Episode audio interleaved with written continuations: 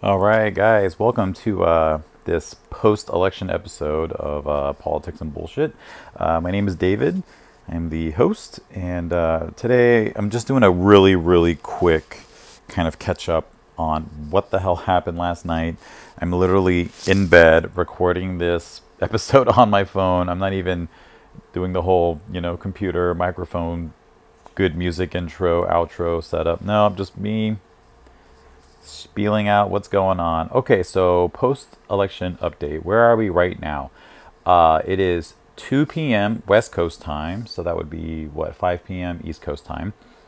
Uh, right now, we are at 253 electoral college votes for Biden, and Trump has 213 electoral college votes. Uh, it looks like Michigan was just called literally 10 minutes ago for Biden and uh, that is great for Biden. Uh, technically, if we are looking at where Biden is a clear front runner in Arizona, Nevada, Wisconsin, Michigan, etc., he just technically off that just got to 270 electoral college votes. Um, I'll get into some other things in a minute. Uh, so technically, assuming Nevada st- stays with Biden and Arizona stays with Biden, then Biden has won. Uh, with that being said, though, uh, we're still waiting to get votes in, uh, still in Michigan as well, still in Pennsylvania. Um, just to go back to Michigan, uh, Trump just attempted to sue today to stop Michigan from counting uh, votes. Uh, it looks like he did not actually formalize that lawsuit, but he at least threatened to sue. So we'll, I guess, get some more information on that soon. Uh, in Pennsylvania, there's almost 2 million votes left. Uh, these are majority early mail in votes. So that will heavily skew towards Biden, obviously. And a lot of people are expecting him to definitely gain in Pennsylvania and win it. In Georgia, we are still waiting for votes as well it looks like I think the New York Times upshot has Georgia as a uh, lean Biden state right now, and right now we are waiting for some more kind of metro areas to count their votes. So those will t- probably most likely skew more Biden. In North Carolina, it looks like there's still about uh, uh, 117,000 votes left, and they're still counting. It looks like they are mm, possibly not going to have those fully counted until November 12th. Um, they're waiting for, I guess, certain districts to formalize that. They're going to have like some sort of meeting or something, and then they're going to start counting. I don't know what they're doing. Every state's different. So, but anyways, uh, but most likely North Carolina might stick with Trump. Uh, I haven't looked at to see how many votes Trump, or I'm sorry, uh, how how many votes Biden is down. Um, I guess if Biden were to get majority of that 117,000, that might put him up, but that may be a difficult task for Biden. Uh, Wisconsin uh, technically has gone for Biden, but I believe it is within a one percentage point uh, win, so there may be a recount there. So if, say, let's say Biden doesn't win Pennsylvania, doesn't win Georgia, most likely won't win North Carolina, but he, you know, he maintains uh, Arizona, Nevada. So that would literally just put Biden at 270 electoral college votes. So that right there, that recount for Wisconsin might be Trump's in to sort of pull some weird shady shit. However, uh, the chances that Trump will be able to, I guess, um, gain on Biden with Biden's lead of 20,000 some votes, that's looking pretty impossible. Uh, so, anyways, um, and then Nevada, we're still waiting on. Apparently, we'll get that in for and tomorrow. Okay, so uh, I think the next question everyone probably may have on their mind is what the hell happened, right? Um, kind of like a 2016 throwback in that all the pollsters were saying this should be either somewhere between a landslide victory for Biden to an easy win for Biden. Technically, it still could be an easy win for Biden, right? Um, once you throw in the electoral college votes for Pennsylvania and for Georgia, so Biden's at 270 right now. Pennsylvania, I believe, has 20 electoral college votes. Okay, so that's 190. Let's say he wins. Uh, Georgia. Georgia, I think, has 10 or 11 or 16. I don't know. I'm not looking right now. Uh, I'm just going to say 10. So uh, that would then put him at 300, around 300. So a 300 electoral college win is, you know, I wouldn't say it's landslide territory, but that's still a decent win. So, um, you know, technically the polls could still be right in that Biden could have an easy win. Uh, polls were also correct in that increased turnout was everywhere, everywhere. I was expecting increased turnout more so for Biden and not so much for Trump, but Trump even improved on his numbers from 2016. Uh, he improved his numbers drastically with uh, the various Latin communities out there. I think that's probably a little slap in the face for uh, Team Blue. So we we on the left need to kind of look at what's going on there. Obviously, Florida uh, and even in Texas, those were two indicators of a lot of uh, Latinos switching to Trump. Uh, I'm going to have a whole podcast about uh, minority voters and how Democrats need to ensure and actually fight for these minority votes because Republicans, in a philosophical and even religious traditional way, do have an in with a lot of minority voters. It's just that Republicans tend to not really fight for you know minority rights, uh, but uh, that's you know why minority voters tend to go to the Democrat Party. But sometimes Democrats don't even fight for minority rights. So you know something we need to definitely look at. But I'm going to have a conversation about that more in depth later. Uh, white women also broke for Trump a lot more than expected. This was kind of like a reverse in 2018, in that in 2018 a lot of the uh, Democrat gains in the House of Representatives uh, came from the suburbs, from women essentially, and then we kind of lost a little bit, a little bit about a little bit of that in 2020.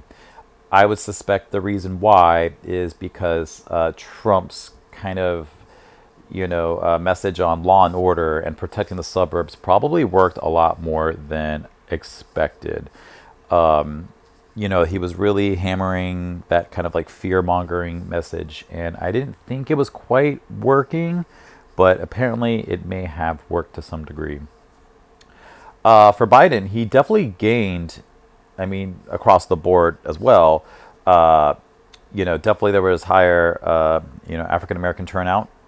In fact, African Americans probably, uh, the African American vote's probably going to save the Democrats, possibly in Georgia. Uh, but definitely, uh, you know, they came through in states like Michigan and Wisconsin, and then uh, and then also Biden's gain with independents. He definitely snagged some independent voters, moderates from from Trump. Uh, it's hard to see where that's the case right now, uh, but in certain states like Georgia. Pennsylvania, Michigan, a lot of these uh, blue collar workers, uh, he, he definitely appealed to them. Okay, and then just really quickly, uh, I want to go over where the Senate is and where the House is right now. Uh, so right now, um, the Senate is at 48 Republicans and 47 Democrats. There are still five more Senate races to go. Uh, the main one that I'm looking at right now is in Michigan. Um, there is the Democrat incumbent um, running against a uh, someone else, obviously. And so, uh, since Biden has has been declared the winner of Michigan, I'm going to go with hopefully that that incumbent wins. So then that would put the makeup at 48 Republicans, 48 Democrats. Now, there is still a possible, maybe winnable race in North Carolina, although that because that's looking more to lean Trump, I wouldn't bet Biden picking that race up there's two races uh, going on in Georgia. One has been declared a runoff. Uh, Georgia is one of those interesting states where if n- not one candidate gets a 50 uh, percent majority of the votes, then the candidates, uh, either the top two or three or whatever, go to a runoff election. So that has been declared, at least for one race. And then we are still waiting for results for the other Senate race with um, Jon Ossoff and uh, I can't remember the person he's running against. Anyways, uh, so that is that at least for the Senate. I can't remember where the last fifth one is in. If I'm trying to think, I believe it's in.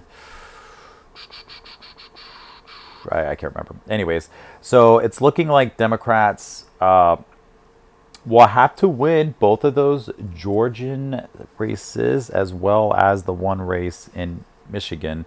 Um, I'm actually going to double check real fast though about the that last um, seat that I'm missing. Uh, it looks like it is because um, unfortunately Gideon lost in Maine, and we were really banking on that. And uh, so Democrats basically, I think at this point, if they win everything that they need to win, we'll have maybe a 51 uh, seat majority in the Senate. And that's fine if that's where we can get to. That that is what it is. But i just want to let people know who hear this any kind of hopes of wanting to you know pack the courts or uh, make dc into a state or puerto rico into the state uh, that's probably not going to happen right now okay and the other race that i'm missing is between peters and james it looks like peters is an incumbent no wait that might be the uh, michigan Sullivan and Gross. Whose seat is that? I'm just going to chat with you guys while I'm looking this up because uh, I just want to make sure everyone's got the most correct information. Okay, so the race uh, is Alaska. Okay, so Dan Sullivan, who is the incumbent, I believe, is running against Al Gross. Um, Alaska is not fully, fully in right now, but um, it's definitely looking like the Republicans going to win. So if Democrats were to pick up the two Georgian seats and keep the seat in uh, Michigan, uh, that would literally put them at 50 50. So that's not the best outcome. Um, so, and it's probably not going to happen. So, we're probably not going to take over the Senate. And then for the House, um, this again was kind of like another failure with the polls. Uh, the House was expecting for the Democrats to gain seats and it's actually looking like the Democrats are going to lose seats. The Democrats will hold on to power in the House, but they're going to lose, I think, about five plus seats in the House. So, um, you know what? At the end of the day, if we, uh, which looks like we are, uh, you know, we'll kick Trump out. So we, we won the White House, we've kept the House, and we will increase our standing in the Senate by maybe two seats with a president like Biden, he might be able actually to get things done. Um, but you know, as a progressive, and if anyone out there is progressive or left leaning, uh, just know that right then and there, um, there's probably not going to be uh, some major fully progressive policy being done. It's probably going to be watered down to a more moderate centrist kind of policy. And we, as progressives, left leaning people, need to understand that that is the, the, the paradigm we're in.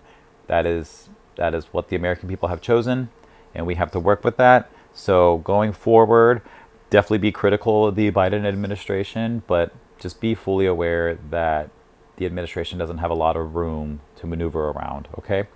Uh, so, as a progressive, left leaning person, we need to then start, of course, like I said, keeping you know uh, our eye on Biden, but we need to start looking at the uh, the 2022 uh, midterms that are coming up in two years now, and that's where we have to kind of solidify our our base more, solidify our our you know growing hold on power. Uh, side note, um, you know the uh, the squad you know, AOC, Ayanna Pressley, Ilhan Omar, uh, Rashida, uh, who else am I missing? You know, they they actually have grown. You know, there's some really amazing progressive winners uh, for the House of Representatives uh, this year. So you know, we should still celebrate our wins and victories where they are, and then we will focus on where we need to grow going forward. Okay, guys, that's all I wanted to do. Just a really quick uh, catch up. Um, and thank you for listening. I hope um, follow me on Instagram. I, I am very active on there, and I post a lot of really good stuff. And it's you know if you're into politics, it's it's fun to follow, and it kind of gives you that nice little reminder of what's going on in the world on your social media if you're into that. Uh, my name on there is Mr. underscore Hippo, M R underscore H I P P zero. And uh, yeah, thanks for listening, guys. Appreciate it. And I'll be back out with a legit po- podcast, uh, you know, hopefully the next day or so. Have a great day. Bye.